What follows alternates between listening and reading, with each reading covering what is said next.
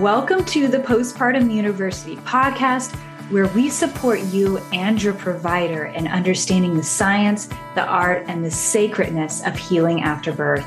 I'm Miranda Bauer, your host, your postpartum nutrition specialist, and homesteading mom with four wild kids. It's time to get you the holistic, whole body healing that works.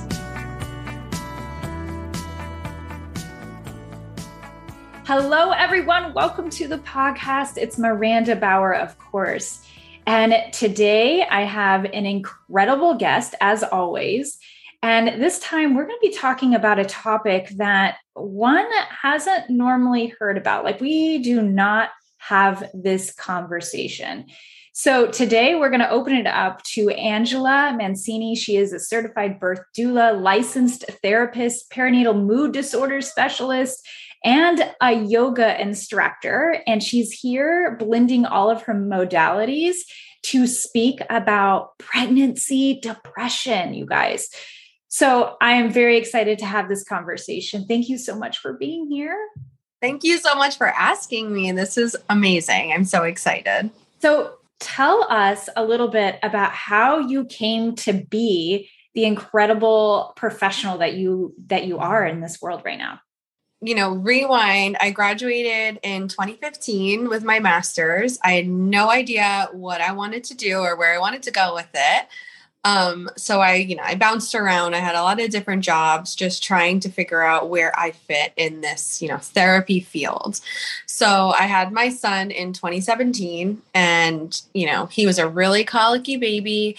I thought that was normal. I thought this like postpartum rage that I was feeling was totally normal because I was like, okay, he's a colicky baby. Like it's okay to be mad about that. Kind of just kept going with my life. After I had my daughter in 2020, there was kind of like a, you know, a double edged sword, I guess you can say, because it was COVID. She was delivered in April of 2020. So just the chaos of that. But after I delivered her, she was like the perfect little baby. And I still was feeling horrible. I was feeling sad. I was feeling angry. Um, and it got to the point where I wanted to end my life. So when I got to that point, I was like, okay, this is not okay. I know this is kind of like a red flag for me. So I told my husband, and, you know, he was obviously upset, but he helped me get back on my feet, helped me find services. But it was difficult to find services. It was difficult to find people that specialized in this area. I told myself when I get better that I'm going to be that person that I was looking for. So I did that and I started La Luna Counseling and Wellness. Luna is my daughter's name. So that's really where it came from.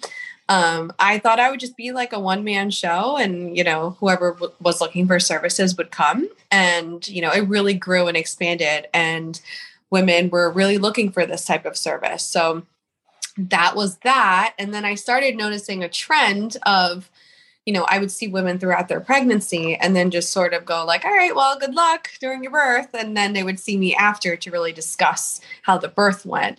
And I was like, you know what? Like, I need to bridge this gap. Like, there needs to be this like therapeutic support during a birth. So I went in August of 2021 to go get certified in birth doula work but I was pregnant with my son. So I gave birth this past February, in February 2022.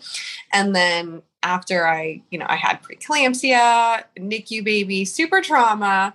Um, and then I, in April, I finally felt stable and I was like, you know what?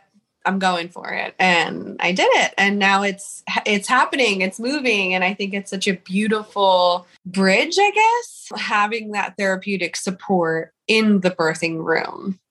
So I just want to point out and clarify if I'm wrong here. You're a licensed therapist yeah. who experienced traumatic birth experiences and postpartum mood disorders. Yes. Yeah. And I want to say that because oftentimes we think that, you know, as an expert, we couldn't possibly do that. Right.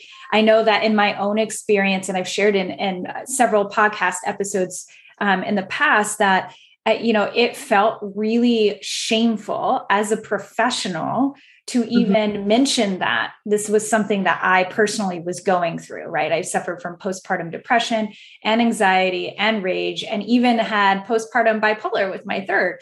And so feeling like I could tell someone it, that was not an option because I'm a professional in the field and this wasn't supposed to happen. So if you're hearing that, just take note that's not true. We get mm-hmm. you, we understand you, and we know that clearly you are not alone in this experience. That does not make you a failure or anything of the sort. So, so uh, with that sidetrack, let's get back on conversation here and tell us a little bit about about this depression and and bridging the gap right we have depression and anxiety that we often talk about in the postpartum period Mm-hmm. what we don't talk about is often how it sometimes develops in pregnancy. Yeah. We call it pregnancy depression. Is this documented in the DSM 5? Like, what does it look the same? Can you talk a little bit about what this is? So, yes, it can develop during pregnancy. Uh, honestly, I see it a lot if if someone's going through you know fertility journey or you know any sort of IVF treatment it starts even for the, like from there. So it's starting from even before pregnancy. Um, but you know when you're pregnant your hormones are you know fluctuating. You're making a human. So it is it's almost comical that people don't know that this is a thing or that you know professionals doctors no one's really looking for that. They're looking for it after, but it's definitely happening during. Um, it would be perinatal, like a perinatal depression or anxiety, things like that. But it, I mean, it's sad. It's sad that, you know, it is this stigma, like you said, especially with professionals that nobody wants to talk about it. And we're humans. Every, I mean, people are having babies every hour, every minute, I guess. And, you know, no one wants to talk about the effects it does not only to our physical body, but our mental health. If you're a birth and postpartum professional who wants to give the families you serve some solid, holistic, evidence based information regarding nutrition, repletion, and nourishing your body after baby, this is for you. I have 18 beautiful pages in a handout form that is completely free. Free full guide to nutrition completion, common misconceptions, supplement support favorite recipes, 30 healthy and quick snacks, and so many more. You can download your free collection with handouts at postpartumu, that's the letter U, dot com slash handouts. Absolutely. And I find that when I work with postpartum moms, one of the common questions that they ask me is, is you know what i'm not sure this developed in postpartum i think it happened much sooner during my pregnancy. So this is this is a very common thing that we are seeing. And i know in my own experience and i've shared this story numerous times about being pregnant. I remember it was my daughter's third birthday. I was 3 months pregnant and i literally could not get out of bed. I was crying my eyes out. I didn't know how, what to do. Mm-hmm. i couldn't move. My husband literally carried me to the shower like and and helped bathe me and get me ready for my daughter's birthday party. And after that we had that's when we we had the serious conversation. That's when he knew and i knew something is really wrong here. But this this perinatal depression does exist and anxiety does too. And i'm wondering is it the same? If we went to a provider would they know that this is something that we were going for or looking at or presenting as? Is there another set of of um, uh, symptoms that we should be watching for? I mean, I would definitely be looking for, you know, any sort of baseline that you know this is not me. So, I mean, it could be as simple as, you know, just feeling a little bit more anxious, feeling like that pit in your stomach, those intrusive thoughts, those you know, obsessive qualities that you're like, wait a minute, like I definitely did not, you know, have these thoughts before. I definitely didn't feel this sad before. I wasn't crying as much as I'm used to cry or whatever the case is. I feel like, you know a provider should be looking out for those things and i think it should go beyond that you know what 10 question questionnaire when you go to your six week or eight week postpartum visit for your obgyn i feel like everyone knows how to answer those questions if you're even reading them. It's just like no no no no no. And then you just get on with your business you know so true. So true. And and honestly in like my own experience i was like that there's no way in heck that i'm going to actually put down on paper what yeah. i'm experiencing. Um so yes I, I appreciate you saying this. So let's talk about how you find this emotional support. I mean we talk about having emotional support often in and uh, the uh, labor and birth. We don't talk about the emotional support anytime before that. And we talk about emotional support after labor and birth only in the form of depression and anxiety. So if you have depression or anxiety, obviously seek emotional support and mm-hmm. and care, but we don't like beyond that. we don't talk about it. So what can we do to get the emotional support and the mental support that we need for the entire experience of motherhood and our entry into motherhood? So, I mean, you can definitely, you know, reach out to some sort of mental health person in your community.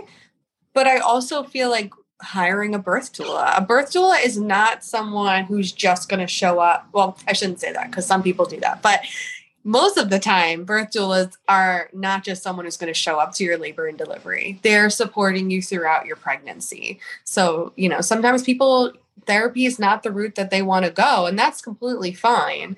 But having someone there to ask those questions, because um, when you're in a OBGYN office or wherever, a midwife office, you might not want to ask all those, you might think as silly questions, or they might say, like, hey, we're going to schedule an induction date see you next week. And then you're like, what is an induction date? What does that even mean? Like having that support throughout your whole pregnancy is so crucial. I always tell my birth doula clients, you know, if you hire me really early at 10 weeks, I don't want to just see you at your 32 week prenatal visit. Let me know how your doctor's visits go. Let me know if you have any questions about packing a bag. Let me know if you have trouble putting your car seat in your car. Like, I want to know all of these things because I'm there to support you.